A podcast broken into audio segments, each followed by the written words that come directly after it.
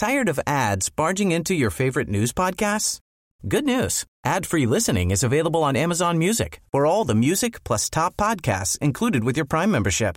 Stay up to date on everything newsworthy by downloading the Amazon Music app for free or go to amazon.com slash news ad free. That's amazon.com slash news ad free to catch up on the latest episodes without the ads. Support for M P B comes from Grammy Museum Mississippi, providing learning experiences based on all forms of music. Teacher lesson plans to download and museum tours for grades K through twelve are available. Information at grammymuseumms.org slash education. Good morning. It's eight thirty on Friday, March thirty-first. I'm Karen Brown, and this is Mississippi Edition on M P B Think Radio. On today's show, the Speaker of the House offers his thoughts on the legislative session the day after lawmakers wrapped up their work. Then, why the Secretary of State thinks it's important for every eligible voter to cast a ballot. There will be Americans all over this world risking their lives. And for you not to be able to get in your truck and ride down to the poll for five minutes, it's going to be low turnout.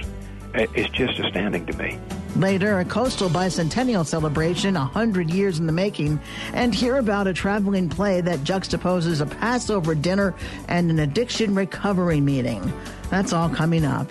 This is Mississippi Edition on M P B Think Radio.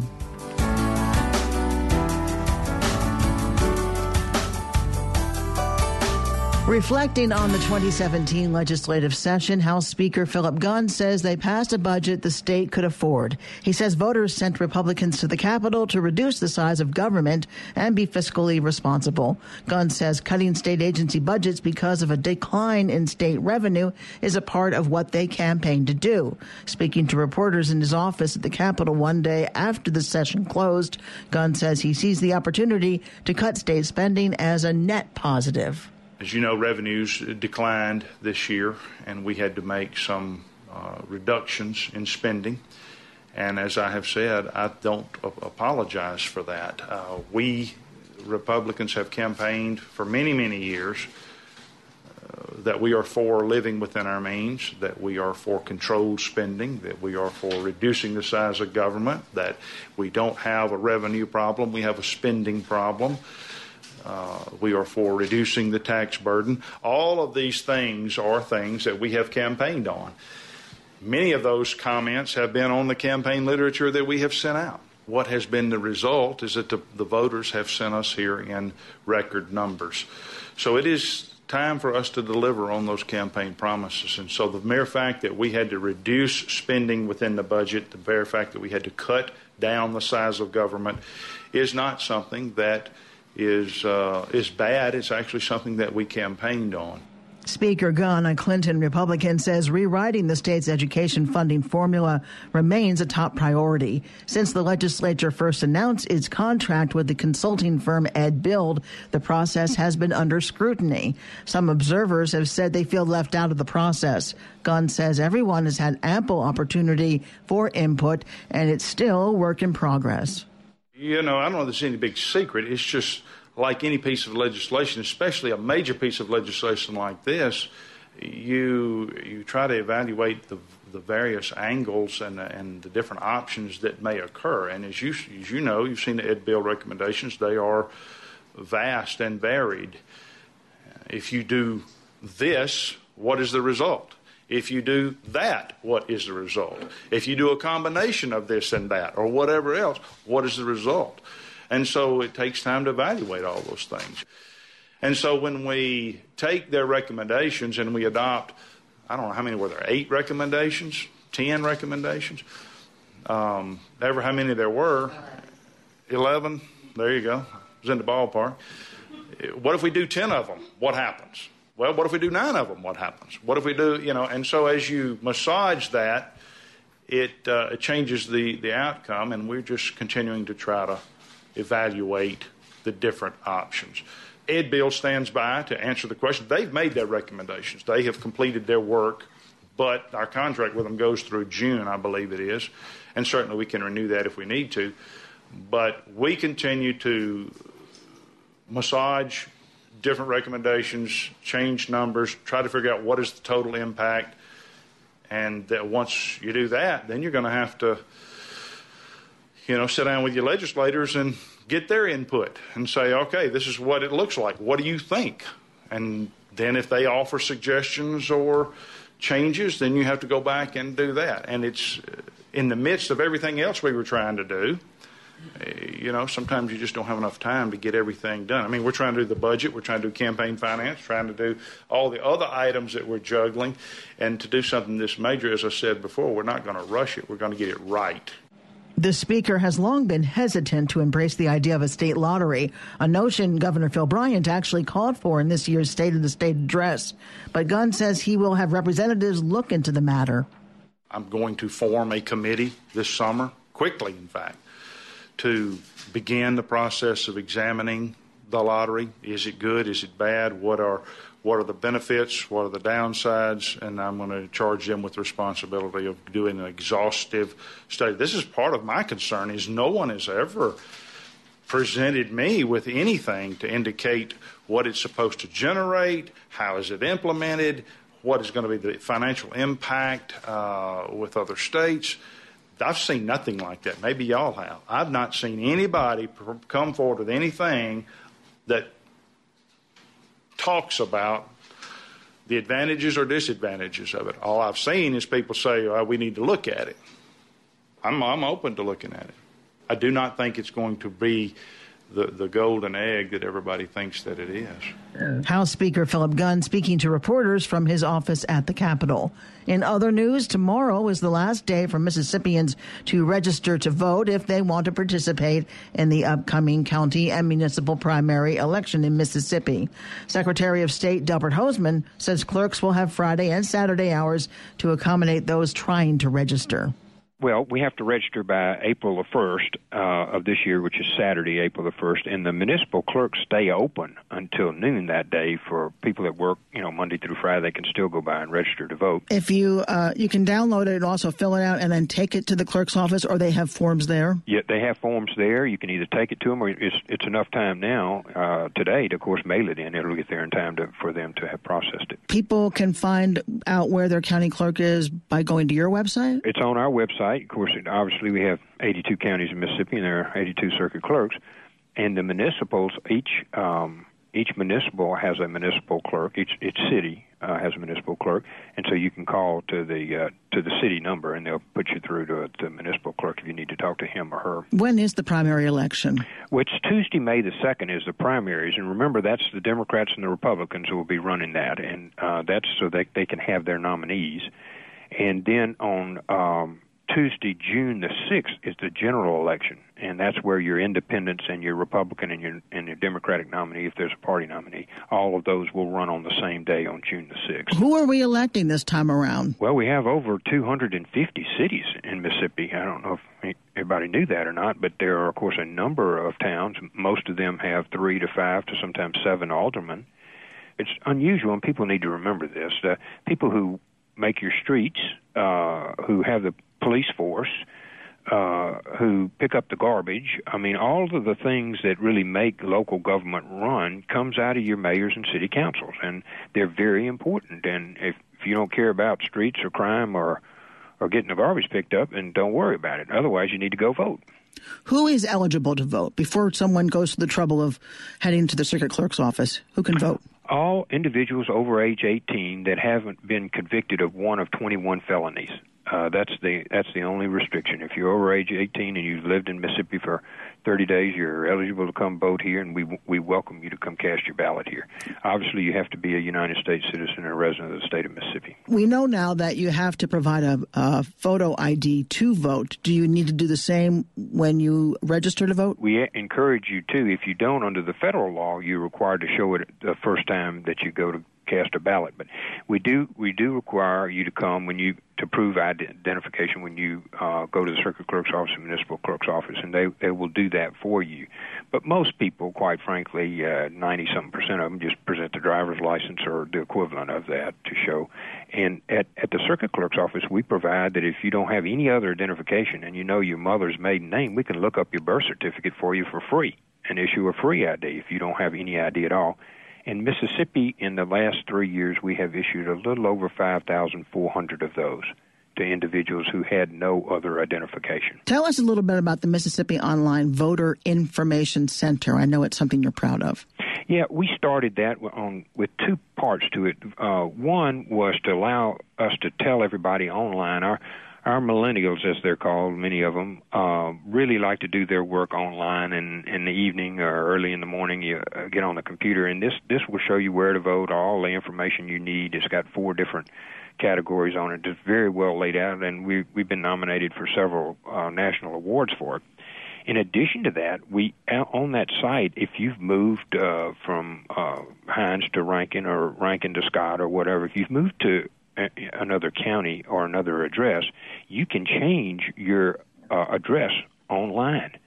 Uh, all you have to have is your driver's license and your voter uh, registration certificate, and you can go ahead and change your address online so you're in the right precinct on Election Day. And we've had over one thousand Mississippians take advantage of that just this year. You stressed uh, the importance of those municipal positions. What is the turnout generally for this type of election? Extremely poorly. Uh, and it, it, it's fascinating to me. Uh, in the presidential election, we voted about sixty-four percent. In the governor's uh, election, we'll probably vote in the forty-something percent or so. Um Uh, of the people in in municipal elections, oftentimes, uh, particularly where there's not heavily contested races and all across the board, like for mayor or sheriff or something, we typically have less than that. A third or less of the people will cast a ballot. Less than a third of all registered voters? Eligible, yes, ma'am. I- I'm telling you, on May the second, there will be Americans all over this world risking their lives. And for you not to be able to get in your truck and ride down to the poll for five minutes, it's going to be low turnouts. It's just astounding to me. Uh, I don't know what your excuse would be. What are you going to say to that man or woman in a foxhole in Syria or, or Iraq or Afghanistan or wherever? What are you going to tell them? It wasn't worth it? So I just I just encourage everybody to remember their, their people are suffering a whole bunch, so that you can cast your ballot, and you ought to go do it. Secretary of State Delbert Hoseman, thank you very much. Thank you, Karen. Good to talk to you. Hear about a coastal bicentennial celebration, one hundred years in the making. That's coming up. This is Mississippi Edition on M P B Think Radio. On This Week in nineteen forty-nine, the New York City Opera premiered Troubled Island by the composer and Woodville, Mississippi native William Grant Still. This marked the first time a major American opera company had ever presented the work of an African-American composer. A wide-ranging artist, Still composed eight operas, including Bayou Legend. He also composed five symphonies, the scores to major motion pictures, early television shows, and radio programs.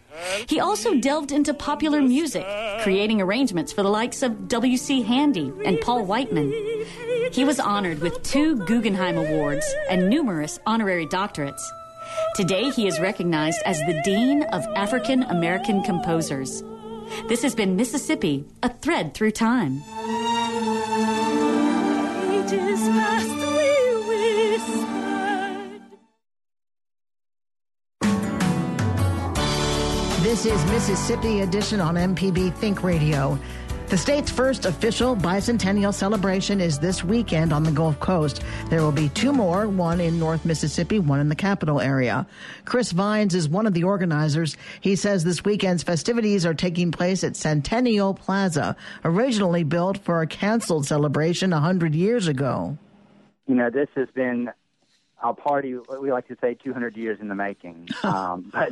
We, we joke that we're building a city within a city. It's been in talks for years, but in the last several months it's been very busy. It's only two days. You must be cramming a lot into two days. It is mind-boggling. I, I was looking, I was kind of laughing, looking at our uh, schedule. I've got everything from stilt walkers to, you know, stamp unveilings by the U S Post Office to military installations. Tell us about Century Plaza, because wasn't it built for the one hundredth anniversary of Mississippi? A- absolutely. Centennial Plaza is this beautiful piece of property down here in Gulfport on the Gulf of Mexico. It's uh, full of uh, green space and oaks and these historic buildings. And like I said, it was actually built for the Centennial celebration. And when the war broke out, it was delayed and actually never happened. So we're laughing and uh, enjoying the fact that we're having the party two hundred years later as a bicentennial. When you uh, say the war broke out, that's World War One? That's correct. So you couldn't celebrate one hundred fifty years and go no joke, centennial I mean, and a half? We've got two hundred years to make this right, so we're really excited about how this is rolling out. So. We're going to hope that the weather cooperates, too. Yep, and I will tell you, the weather is looking great. We're, we're very excited about our weather. That's always a, a fun factor when you do events like this, and we we really have great uh, projected weather uh, for the weekend. So. You have twenty-six counties involved. Now, were these counties designated by the Bicentennial Committee? How did that work out? Yeah, it was just kind of, you know, there are three celebrations in the state of Mississippi this year, and Gulfport is fortunate enough to host the first, and we really celebrated on the twenty-six counties south. And we've had all kind of participation from different groups. We actually have a parade of city and counties on Saturday, and that includes civic organizations, kids, all kind of coming from different parts of the state to participate in things like the parade. How are you commemorating specific points of Mississippi's history that may have happened or affect the Gulf Coast and those southernmost counties? Well, it's great. You know, on the property there is a chapel, and it's an historic building, and we've created that and made that into a Mississippi Welcome Center.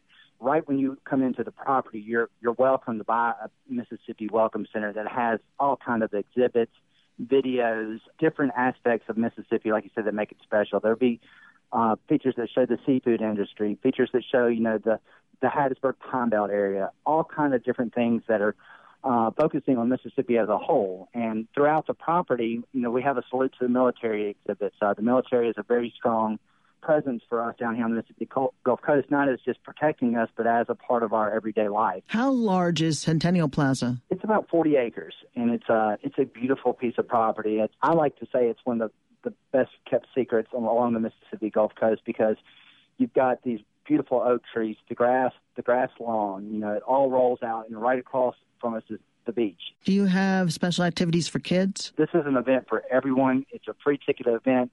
Today, we're actually going to have a stamp unveiling by the U S Post Office, and it's a forever stamp. And so they've come in, uh, and we're going to have, you know, the governor, uh, Mayor Billy Hughes, Jasmine Ward, the, the the author, Jimmy Duck Holmes is going to do a performance. But during all that, we have a thousand fourth graders that are signed up from schools uh, in the twenty-six county south that are coming in to do an educational Uh, morning with this. And so what they'll do is they'll learn a lot about the state. They'll have a discussion on the stamp and, you know, what really makes our state special. It sounds like the only thing you're missing is the kitchen sink. You know what? I could probably find that for you on the property in some capacity. So, again, that website? It is m s two hundred south dot org. We want everybody to be a part of this. This is Mississippi Celebration. It's a great event, and uh, we have a lot to be proud of. Chris Vines is the communications director for this event, uh, Mississippi Bicentennial South. Chris, break a leg today and tomorrow, and thanks so much for being with us. Thank you all so much. Look forward to seeing everybody. Thank you. Hear about a traveling play that juxtaposes a Passover dinner and an addiction recovery meeting. That's next. This is Mississippi Edition on M P B Think Radio. From the Capitol steps to your front door, M P B News covers the state like no one else. Our team of award-winning journalists keeps you informed on the news affecting your life. M P B News, online at m p b online dot org and on M P B Think Radio. This is Mississippi Edition on M P B Think Radio. I'm Karen Brown. Passover, it's the story of the Jewish people being led out of Egypt, out of slavery, out of endless bondage. A traveling play making its way through the South this week compares that journey of redemption to the journey of an addict on the way to sobriety. The play is called Freedom Song. It's produced by a Jewish Addiction Recovery Center on the West Coast. Director Michael Kaminer tells M P B's Ezra Wall more about the play. Freedom Song was actually written, we wrote it about eleven years ago. It was originally supposed to be a one-night performance of a show that basically dealt with Passover and uh, Beit Teshuvah's take on addiction. And Passover basically was looking at the correlation between the Jews coming out of Exodus. And right, Beit Teshuvah, we should say for our audience, Beit Teshuvah is the organization behind Freedom Song, and it's the organization that you work for. Which is a residential treatment program for um, alcohol, uh, drug addiction, alcoholism, drug addiction, eating disorders, gambling addiction, uh, pretty much any addiction uh, that you might think of. They're all basically uh, come from the same source. At least that's our belief. So in, in Freedom Song, you're you're melding these ideas and sort of juxtaposing these ideas that are familiar to those who are, are, are acquainted with the struggles in addiction and with the ideas of, of Passover. What we are trying to do is familiarize them, uh, familiarize people who who actually don't have that, maybe who don't have that problem, right? Who don't have the problem of addiction, um, or who think they may not have a problem of addiction, and, and actually uncover the fact that we we believe everybody suffers from some kind of a malady, a spiritual malady, um, that's something in their life, whether it be work, whether it be love, whether it be shopping, food. You know, we're not perfect human beings, and that um, to be human is in fact to fall prey to a, a, many, many addictive style or type of behaviors that we are confronted with. And so what we've done is, is that we have one side of the stage deals with what we would call a typical uh, Jewish family Passover Seder. Um, and the other side of the stage is a twelve-step Alcoholics Anonymous meeting.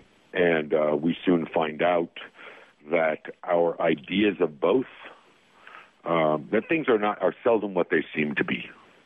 And that is a, a through line in the play, in fact, that things are seldom what they seem to be, and that uh, that family that we think is so wonderful, or the, uh, that other family, right, the family down the street. The, the ones we're always comparing ourselves to? That is correct, exactly. Um, isn't as perfect, in fact, as we, we as we think they are, or as they allow us to think that they are. Um, and who we compare ourselves to has uh, quite a bit to do with how we live our lives. Um, and that if we compare ourselves to ourselves, we're much better off doing that. It's interesting to me. Now, you're you're taking the show on a tour throughout the South for uh, for an entire week.